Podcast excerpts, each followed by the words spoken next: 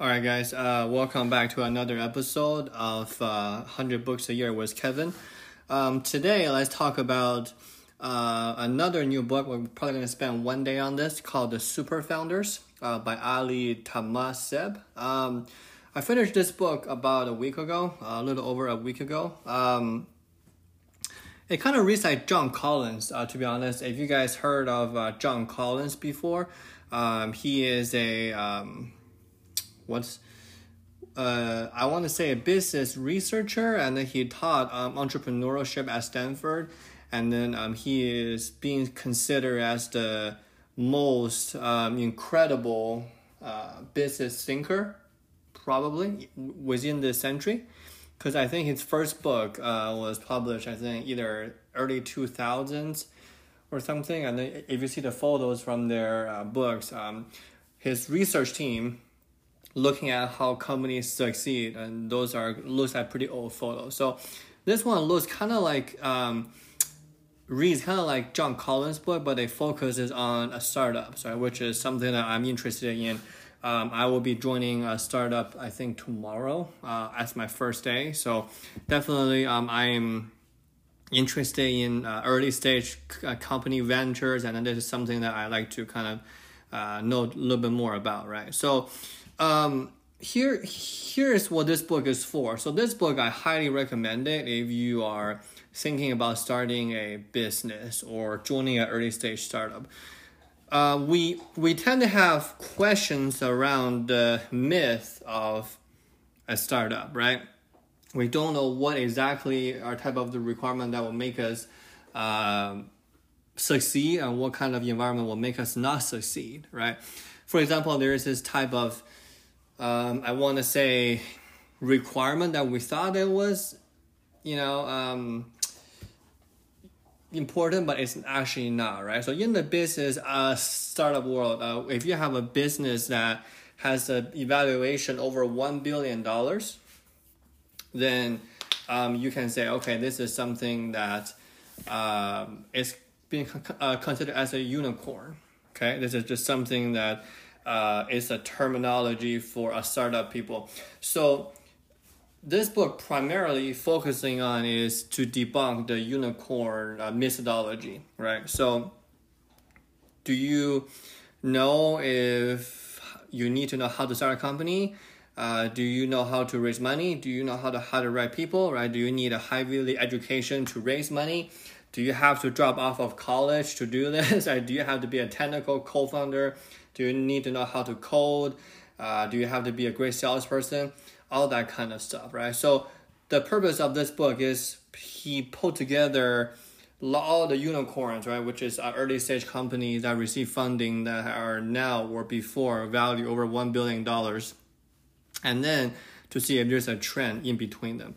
So I'm going to just go over a few of them, and if you're really interested in this, um, I highly suggest you buy the books. Um, a lot of the stuff reads to me like a recount of his experience, of his knowledge. If you are pretty new to the uh, startup uh, industry, uh, if you kind of are just into it, then this book will probably be for you. But um, if you are a little, a little bit more experienced in it, then I think you can you know skip through a couple chapters there and there, and you should be fine. Right. So the whole purpose of this book is to tell you, hey methodology is not really match reality 24 7 right?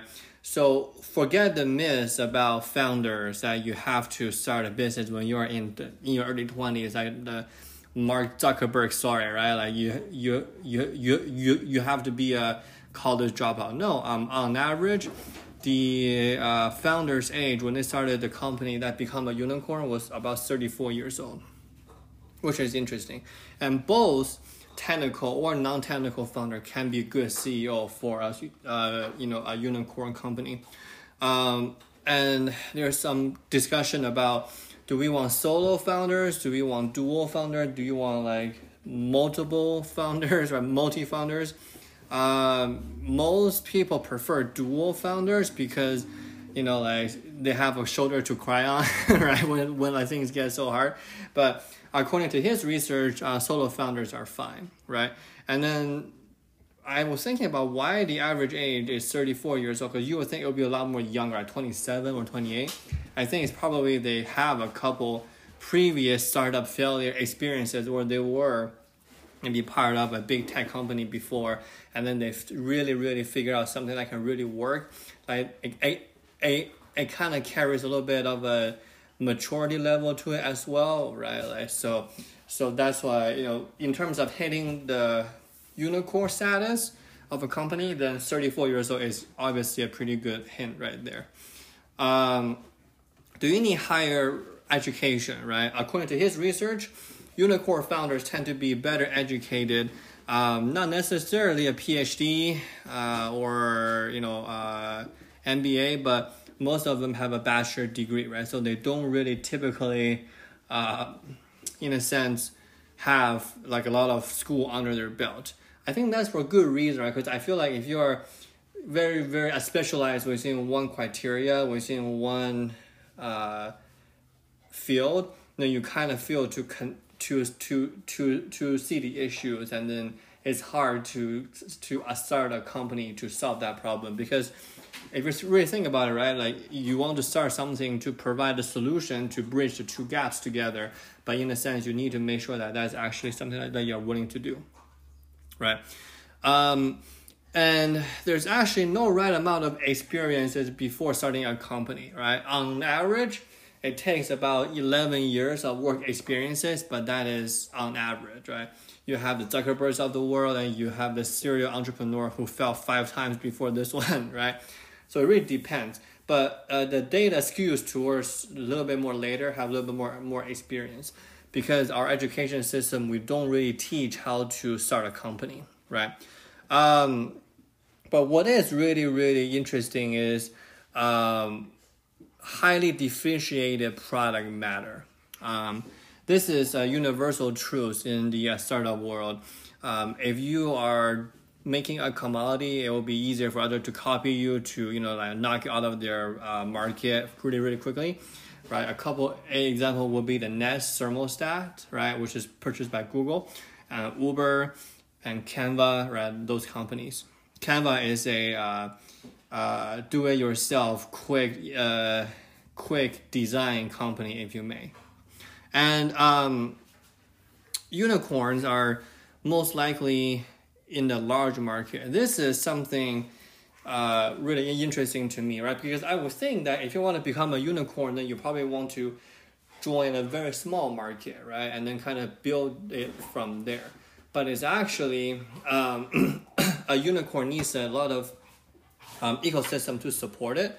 So you can create a market, but it doesn't really make it more successful in a sense, right? So um, it's okay to just join a bigger market to kind of get get things going right there.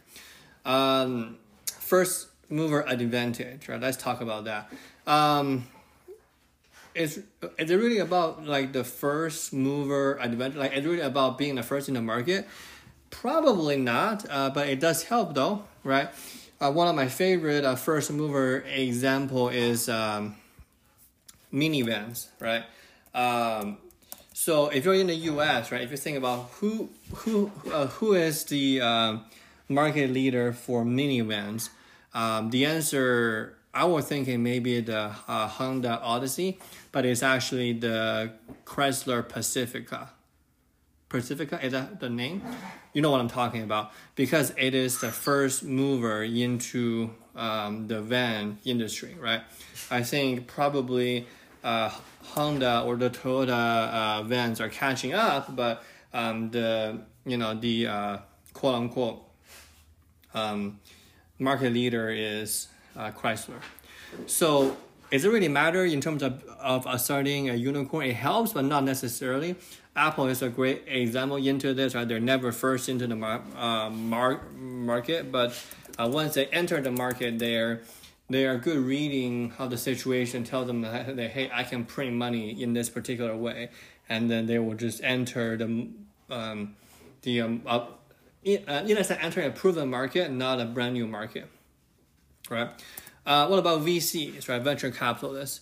Um, venture capitalists, according to the author to Ali, is a relatively new creation, right? I just bought a book called The VC. It talks about the American uh, VC history. I'm probably going to read uh, read that pretty soon. Um, but there are some billion dollar companies that are actually started uh, by bootstrapping. So when what we mean by bootstrapping means that they didn't really get any outside fundings. They're growing pretty sub pretty sustainably, and it's something that you know um, that is a path of doing that. But in the current climate, there's VC money everywhere, right? So it's a little bit less common right now. And it's probably going to be changing soon because of the saturation of the uh, of the money scene in the VC field and then maybe creating a bubble. So maybe the bootstrapping will be more valuable within the next couple of years. Who knows? Um, successful founders uh, become an angel investor. Mm, yeah, they sometimes tend to do it. And then uh, for VCs, right, or angel uh, investor, it really helps when you run your business or you know the pain point or you've gone through the process and you should be able to pick better winner after that. So those are a few things that I kind of um, summarize for you guys. And according to the author, right, the hope of the takeaway of the book is a unicorn. My dog is barking in the background. They're playing. Um, a unicorn, uh, you know, uh, if you want to, uh, come on, guys. If you want to reach the uh, unicorn status uh, with a you know bug or with cre- uh, creating a some kind of a product, you really need to solve a problem, and you might get to a billion dollar by the first try, or you might get it on the fifth try. Right? It doesn't really matter. So the core message the author want to leave for the founders is keep on building, um, idealize the the uh, concept, build, sell, and repeat. Right uh, unicorn is within reach, but it usually takes a couple more tries. If you can get on the first try, good job, right? But usually it takes people more than one try to get there. So uh, just want to cover uh, some of that with you guys uh, today, and then we're gonna start a new book tomorrow. Thank you guys so much. Have a good day.